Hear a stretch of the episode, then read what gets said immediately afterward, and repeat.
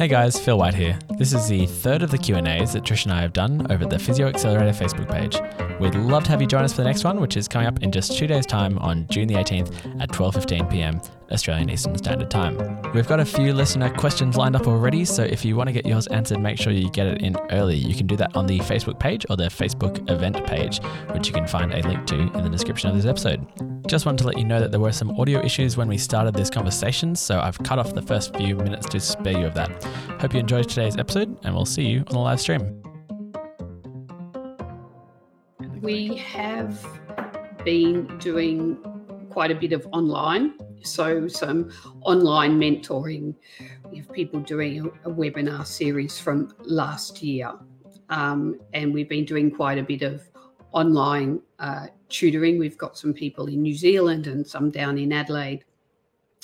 And just this afternoon, again, this group that we've been mentoring for the last 12 months, they're doing online resources. And then we're meeting at the practice straight after this, where we will go through a live Q&A and uh, do you know demonstrations. And i find if they've looked at the information before online and then you can answer their questions and and often physios learn in a very physical way so that sometimes if they can have some face-to-face tutoring it helps. So that's happening this afternoon. But we've also had quite a diverse group of um, patients. Because i'm a specialist i often see you know quite unusual and complex presentations and these days I always see that patient with another physio, and we have a, a new physio who started with us. She's been out a couple of years, but I've been seeing a lot of these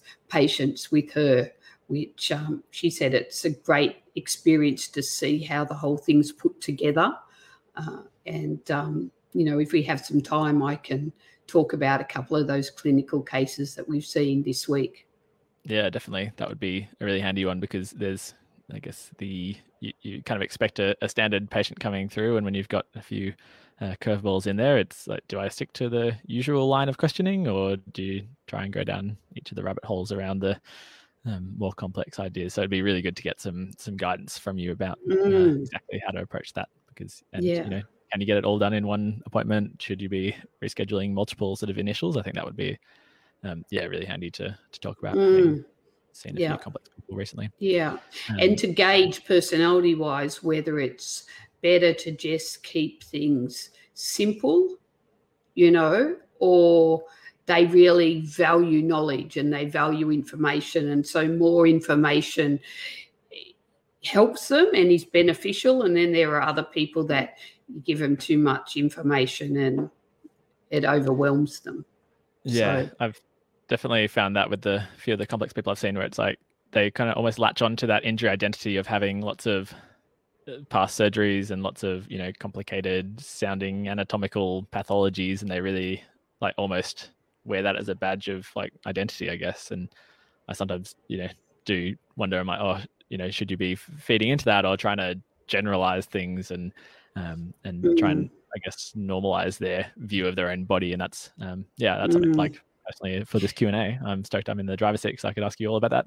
Uh, well, there is, and there's one patient I think that you've seen um, yeah. who, as a child, had loads and loads of surgery, and uh, he has done very well, but he has some he has some chronic pain issues. He's quite slack at doing his exercises, and he's put on a bit of weight, and he sits a lot in his job and he gets very tight through his hips and his hip flexors.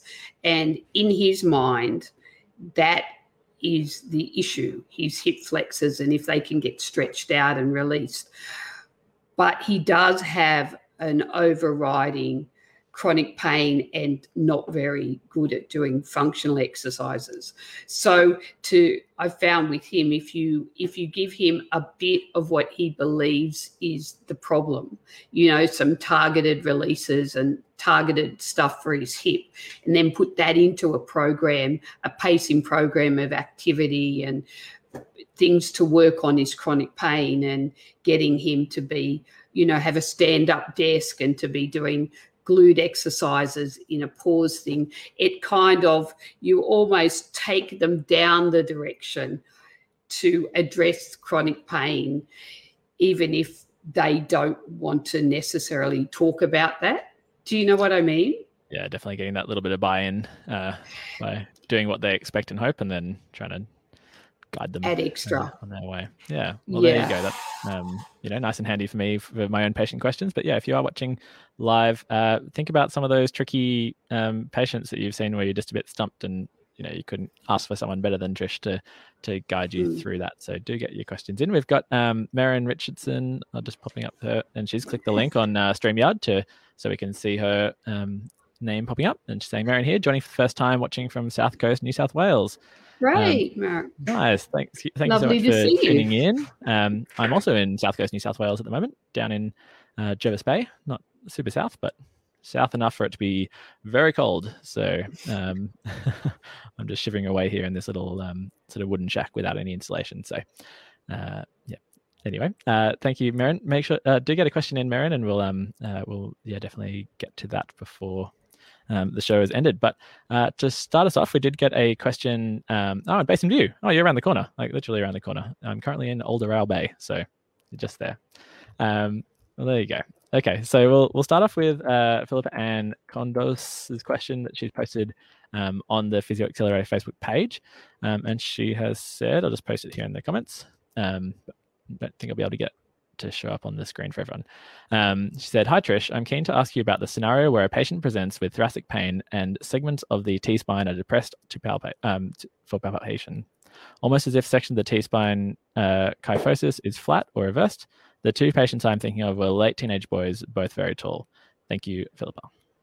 Mm, really good question, Philippa, because I've seen this um, my nephew has it.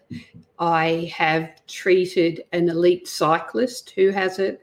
I've treated a an Australian level rhythmic gymnast, and in actual fact, um, it generally is a localized thoracic uh, structural scoliosis, but it's to the ribs rather than the vertebra itself, and so what happens is instead of the vertebra and spine being very curved, if if the spine is more rotated in the frontal in the horizontal plane can you see that that will then have a big effect on the ribs?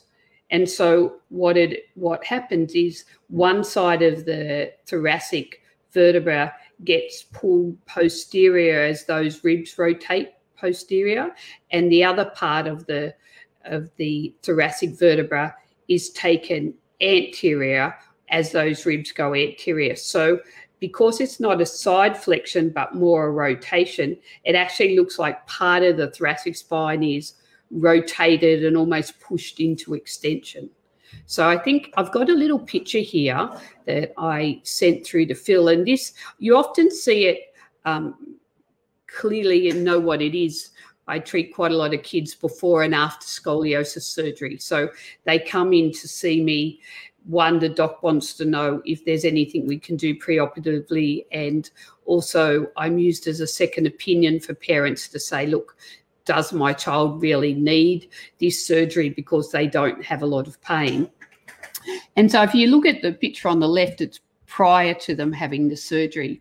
That, but the picture on the right is actually when they have had surgery. So the spine itself is straight, but can you see you've still got that rotation in the ribs?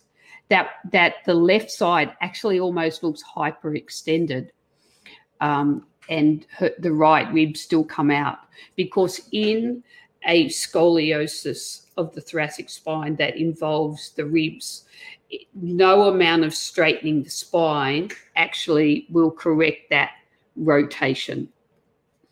And I think, particularly saying in tall young boys, generally during that growth phase, when they're growing quite quickly, is when they may develop uh, this scoliosis or thoracic scoliosis, rib based. And my nephew didn't have it when he was 12 and he's now 16 and is very, very unhappy because you know, it changes the structure at the front. So, one of the things I would say, Philippa, is look at the ribs at the front because very commonly you will find that that that rotation is translated anteriorly. So, for example, with this this this young young person here, when you looked at them at the front, their ribs would be lower and stuck in expiration and the other side would be higher and stuck in inspiration. So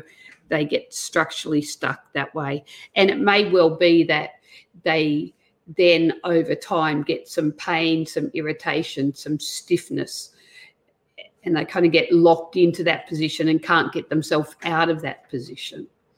So we tend to um, then we'll add a, add in some hands-on treatment to the thoracic spine and ribs, but they're young and they shouldn't need that much hands-on.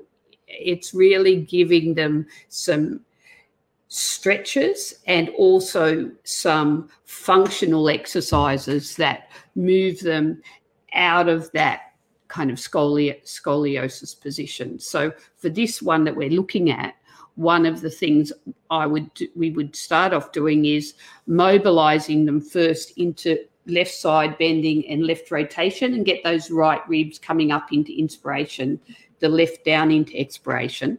But then maybe a home exercise program would be uh, a corkscrew stretch so that you're getting that rotation and keeping things mobile or a Latin doorway stretch and then some thoracic spine rotation with cable rows or with TheraBand so that you maintain that range and mobility of getting the thoracic spine, in this case, to come down and to the left, as well as the right going up into inspiration.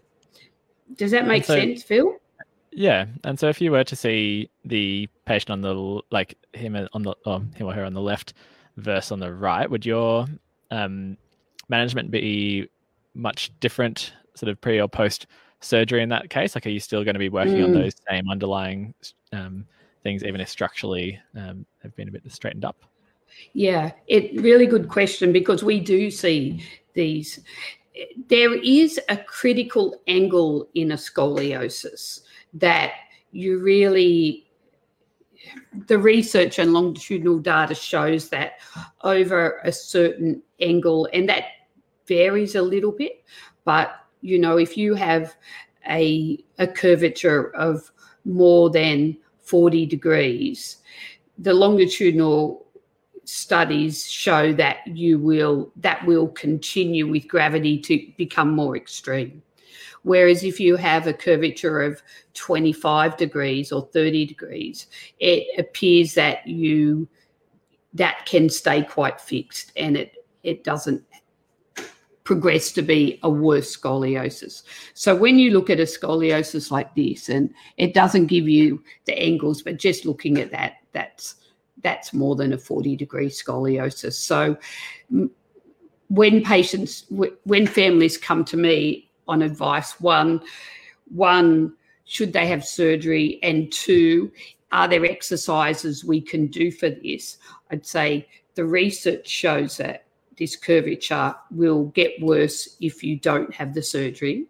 Um, but saying that, there's a huge amount you can do beforehand and after the surgery. So the exercises that I just spoke to you about, you know, getting thoracic spine rotation and the ribs moving into inspiration and expiration uh, are really good strategies pre op.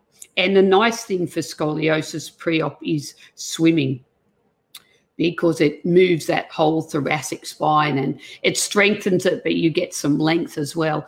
And it's really amazing when you look at someone after they've had this surgery where you would think that they would have very little mobility through their thoracic spine.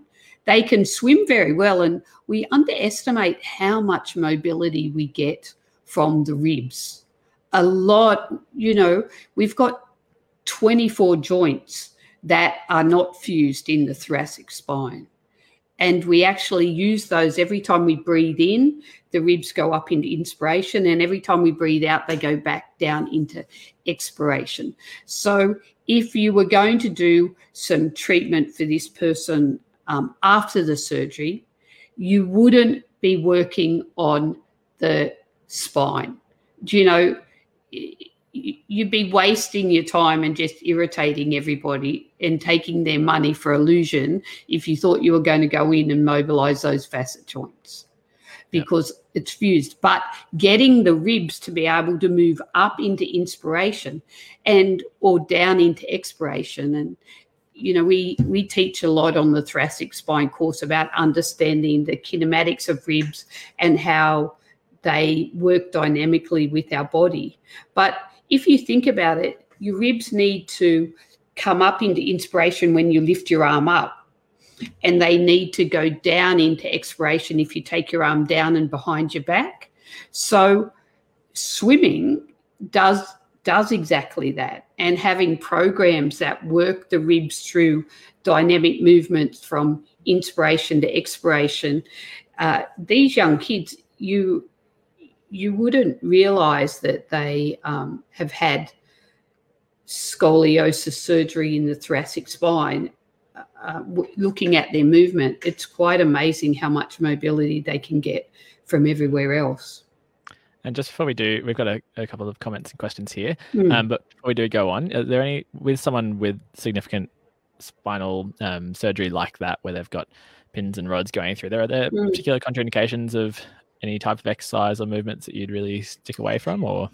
Um, i would the thoracic spine's very limited in hyper extension anyway but i would stay away from any hot thoracic hyperextension.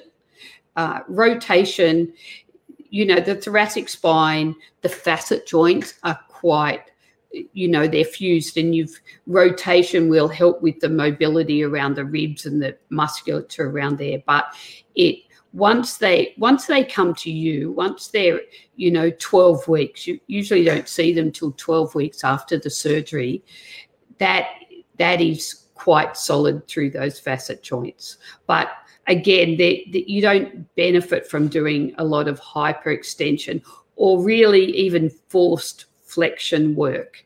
It's much yeah. better to work on functional rotation. Nice. Um, and just mm. on on Philippa's question, um, when she's saying it seems like the T spine a depressed palpation, almost if the T spine is kyphosis or like almost into um, like a lordosis. So I think yeah. So would that always happen with a scoliosis, or can it just be that they'd still have a fairly straight spine, but she's just like I guess that pigeon chested sort of um, thing that tall boys yeah. can get with their um, uh, uh, breathing issues and yeah, breathing issues definitely can do it. You know, if they're if they're breathing here and they have that kind of I think they call it a pigeon chest, but yeah. that tends to a pigeon chest tends to make them fun, more kyphotic at that right, level, yeah. not lordotic. The ones that I have seen though that are lordotic in the thoracic spine. There's a couple. One, one is a young guy. He was a painter, um, and he had multiple fell off a, a, high building, had multiple fractures through his lumbar spine. So he had a T no an L two to L five lumbar fusion and he was quite young and he, he got back to painting up ladders and he was spending a lot of time doing work above his head. So he just developed a low thoracic lordosis. Yeah, right. Because body, where else where yeah. else was he going to get his extension? And yeah. so if he did too much of that, he he would get pain in that area. And so, you know, uh, initially we gave him did a little bit of hands on, but then we gave him strategies of being able to self mobilize it, exercises that did pull him into flexion rotation in that area. So, with Philippa saying, if it's not one sided, if it's just one or two areas that are extended. Do you know the other thing that I've seen? And I haven't seen any research on it, but with the at the increase in the amount of gaming and that they'll often sit you know, quite kyphotic in the lumbar spine and then looking up at a oh, screen to gaming. And if that becomes their posture, you know, if someone if someone can develop a thoracic lordosis because they've got a lumbar spine fusion, it's quite possible that that you know, if you're in that posture, that just becomes your go-to posture. That you flex through the lumbar spine and you extend through the thoracic spine. Yeah. So it's just it could well be habitual and then you lock down there. So you can do some work to mobilize it. But the other thing would be to give them some exercises where you get them into more of a lumbar lordosis and train them to move their thoracic spine into flexion. Yeah perfect. So trying to mm. get i guess each of the segments moving a bit more independently instead of having one sort of leverage point would be the mm. yeah and that they have to be a bit interesting. That age group to you know adolescents have a very low tolerance to boring exercises yeah. so i'll tend to give them ones that they they can do you know even in front of the tv or that they don't have to think too much about you know nice. you just tell them because um yeah they have a very low tolerance i think unless okay. unless they think it's that you've got good buy-in nice which is good so we've got a comment from um, Namita here saying, "Hi mm-hmm. Trish uh, from Adelaide. Uh, really nice uh, to be here, and such a privilege to learn from you as always. Nice one, Namita. Thanks for joining us. Do get a question in. It's a great opportunity to, um, you know, really, if you've, especially if you've done courses with Trish before, ask any follow up questions or just any tricky patients you've got." Um, coming in. And we've got uh, Marion Richardson, um, who's down in Basin View, right near me um, saying, Hi Trish, any advice on how to get the patients to commit to their lumbar core stability programs or hip tendon management programs? My patient often have um, to have goals, e.g., to continue playing um, bowls, but are uh, really only grade one exercise level. So definitely, yeah. I'm sure the compliance with exercise programs is always yeah, yeah things. Marion, and it's one that I've spent a lot of time working on because you can have the perfect rehab program, as you said, but um, if they're not compliant, it's not going to work.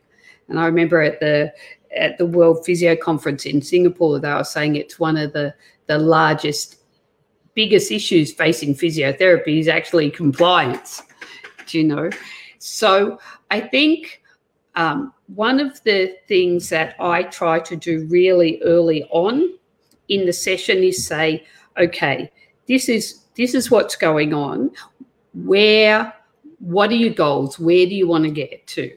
So you know if you want to get back to running 10k or or riding a bike great okay well that's that's your goal. The research the current research says if we're going to work on your tendon program do you know that's we'll we'll look at being able to get you back there for example in let's look at it in four months if you're consistent with your program.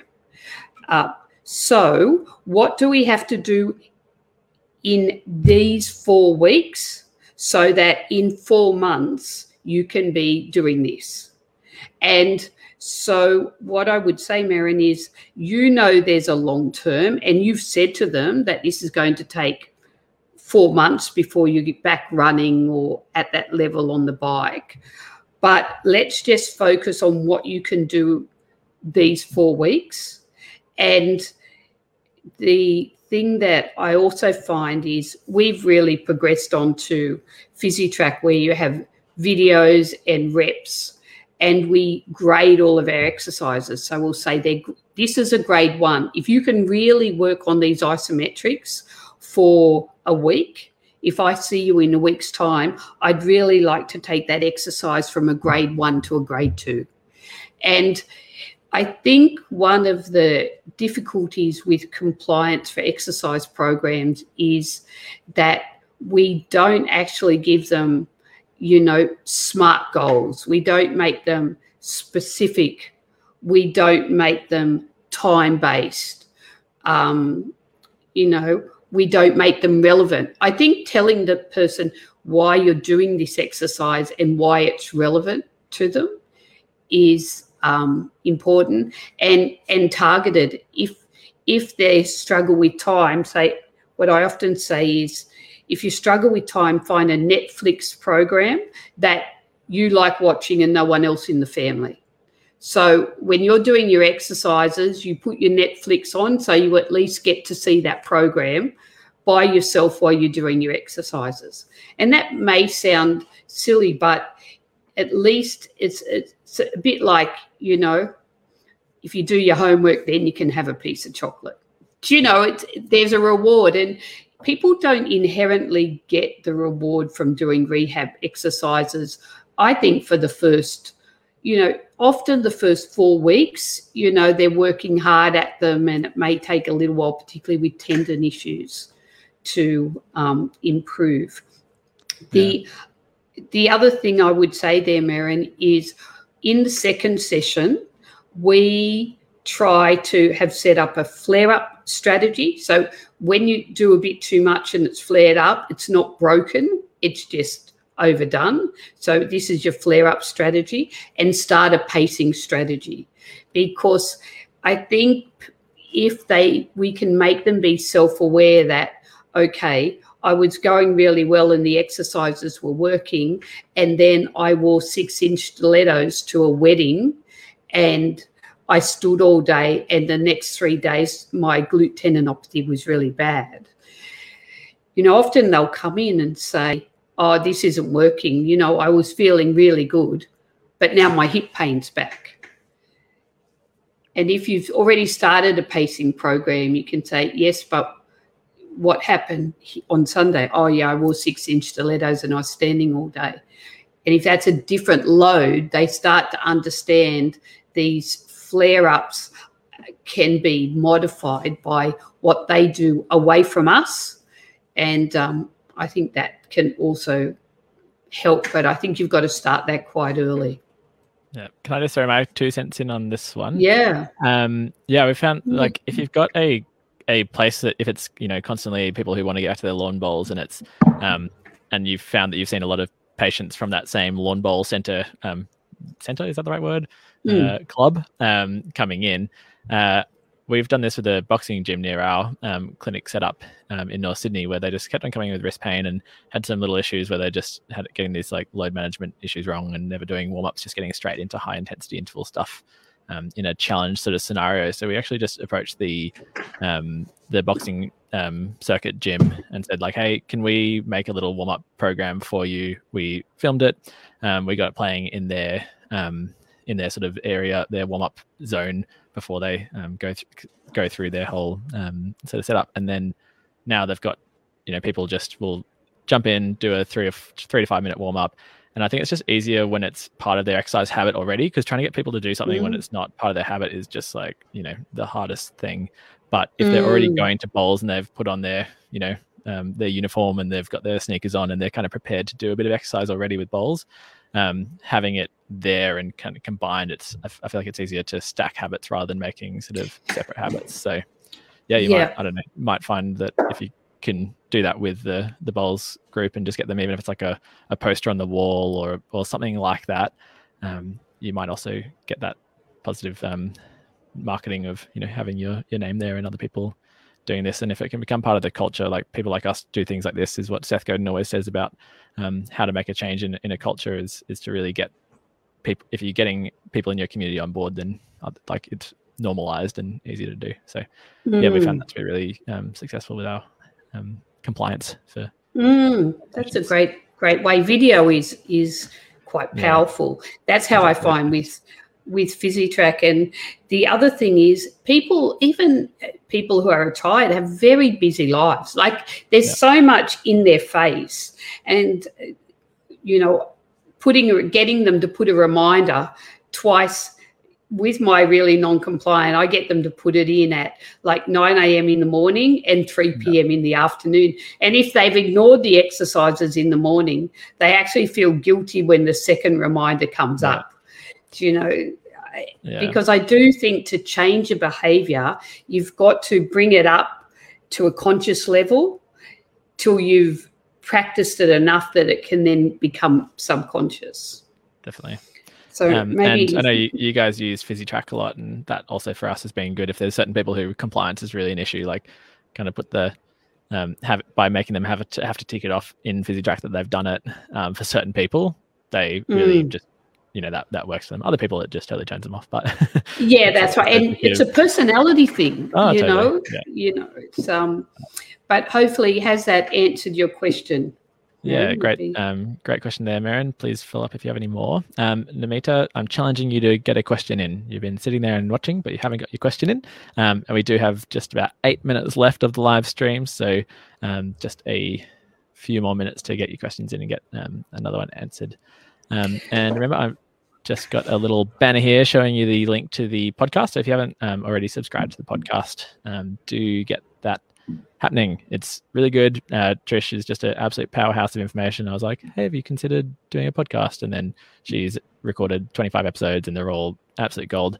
Um, some of the early ones are more about the her career and um, you know how she ended up having just such a interesting and um, impressive career. But then it goes on as the current episodes are getting um, more into I guess private practice life and how to really enjoy um, what you're doing and, and to feel confident in um, in clinical skills. So um, yeah, they're a bit of a journey. You get definitely get some good um, uh, handy takeaway tips from them, and yeah, hopefully those early career ones as well will uh, yeah make you approach some of the challenges in your career in a pragmatic sort of way, because yeah, some of those early episodes with some of the things you went through, full on. yeah, and and I couldn't have I couldn't have survived that without having a team around me of you know physio friends or or mentors or people that you could get advice from or ask a question. I just think it, it's so important to you. We're so much stronger together, and I and I feel really important if through through this and through the podcasts and through the physio accelerator we can be there to give people one a sounding board but also a little bit of support where they don't feel they're supported or in an area that they just feel like their their their confidence isn't where they like it to be. You know that's then for me really worthwhile because you know physios are such a, a dedicated bunch generally yeah definitely. Um, could i no, sorry, go, on. no no you go on Uh, um, just on the confidence side of things, we do have a page on our website with free resources, and one of those is a um, guide for um, people in the private practice space about what to do in your first couple of sessions, um, and a bit of a plan about what you might do in a series of appointments. So that can be a really good um, one to check out if you go to physioaccelerator.com um, and free resources. And then also on there, we've got a link to um, the private practice onboarding course that Trish put together with the um, the APA, which is just a, a must for people starting off in private practice space. It gives a really great overview and a good framework to approach um, all of those tricky um, spine and hip and pelvis um, cases that are always the hardest. Just want to get you know some um, people with uh, ATFL injuries, but you always get those um, tricky back injuries. So uh, Mm. the onboarding course is excellent for that. So do go to our website, thephysioaccelerator.com, and you can find it there. Uh, we I do game plan, giving the, Yeah. you know, I think uh, having a game plan that you walk out and okay, this person's got back pain. I've got a game plan. I can adjust it, but I know where I'm going. Gives you a lot of confidence. I think. Definitely and that's what that Mm. course does so well and quite efficiently it's a lot of information but all packed into a um, you know a course that won't take you weeks to complete so um, do check it And you can ask questions here. Do you know Exactly that is right. the whole reason why that's why we're I'm here, so that. get that follow up Mm. um, so namita has put in a comment saying hi Okay. Trish. i know this is a big discussion question but uh, would love to get your advice thoughts on uh, thoughts be on yoga and pilates based rehab for chronic low back pain especially for patients who have a high um, who have high fear avoidance Mm. Um, I think, you know, the research says that the the more chronic their pain, the the more moving towards functional movement patterns and building confidence in movement and and decreasing their kinesiophobia is incredibly important. And and I think making the movements functionally goal orientated. So what do they want to get back to in in life, in in work, in sporting activities? So um, yoga and Pilates, I think I think Pilates can have its place. I mean, we do do Pilates along with bounce back, but there I don't know if it's everywhere in Australia, but I think it's predominantly Pilates tends to people perceive it as a female kind of thing to do.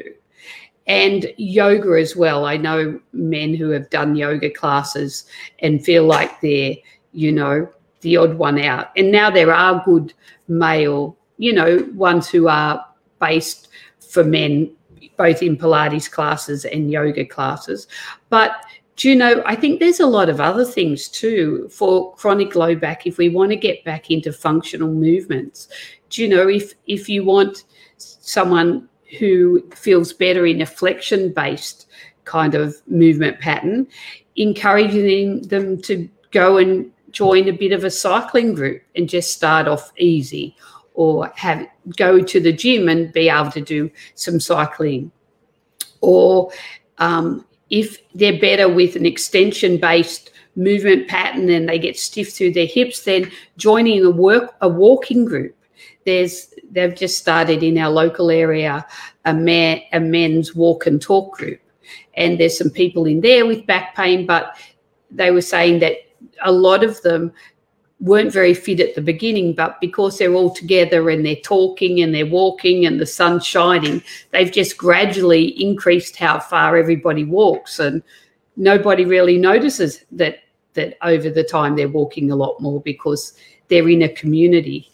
And I think group-based exercise has a lot of positive psychosocial benefits.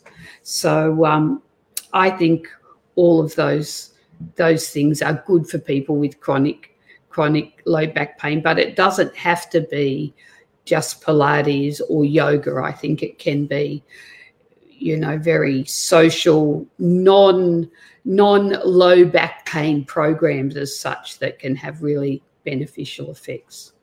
So hopefully that answered your question, Namita. Yeah, definitely. Thank you for getting a question in, Amita. And uh, Marion Richardson, just before we finish off, has said, connecting in this way has been really wonderful. Thank you both for sharing your knowledge and support. Uh, oh, thank Marion, you so much for tuning great. in, Marion. Really appreciate it. And um, we've got Namita saying, thanks a lot, Trish. This helps a lot. Um, well, I know that you do have to get off and get to your next group of people that you're educating. Uh, yes. Got, yeah. Um, and this is for the last year's um, finishing off the big mentoring course, which is what I did, and it's something that we've got in the works for uh, coming to the online space. So uh, yeah, watch this space. Um, the yeah, the course that we've currently got up online is sort of the the um, the taster version of it, where it's you know some really good um, yeah a framework to approach your um, you know lower back and uh, your, your spine and, and hip and pelvis uh, conditions. But this course that you're about to go off and teach now, and that we're bringing online later in the year, uh, that's the real um, that's deep dive. yeah. deep dive. Yeah.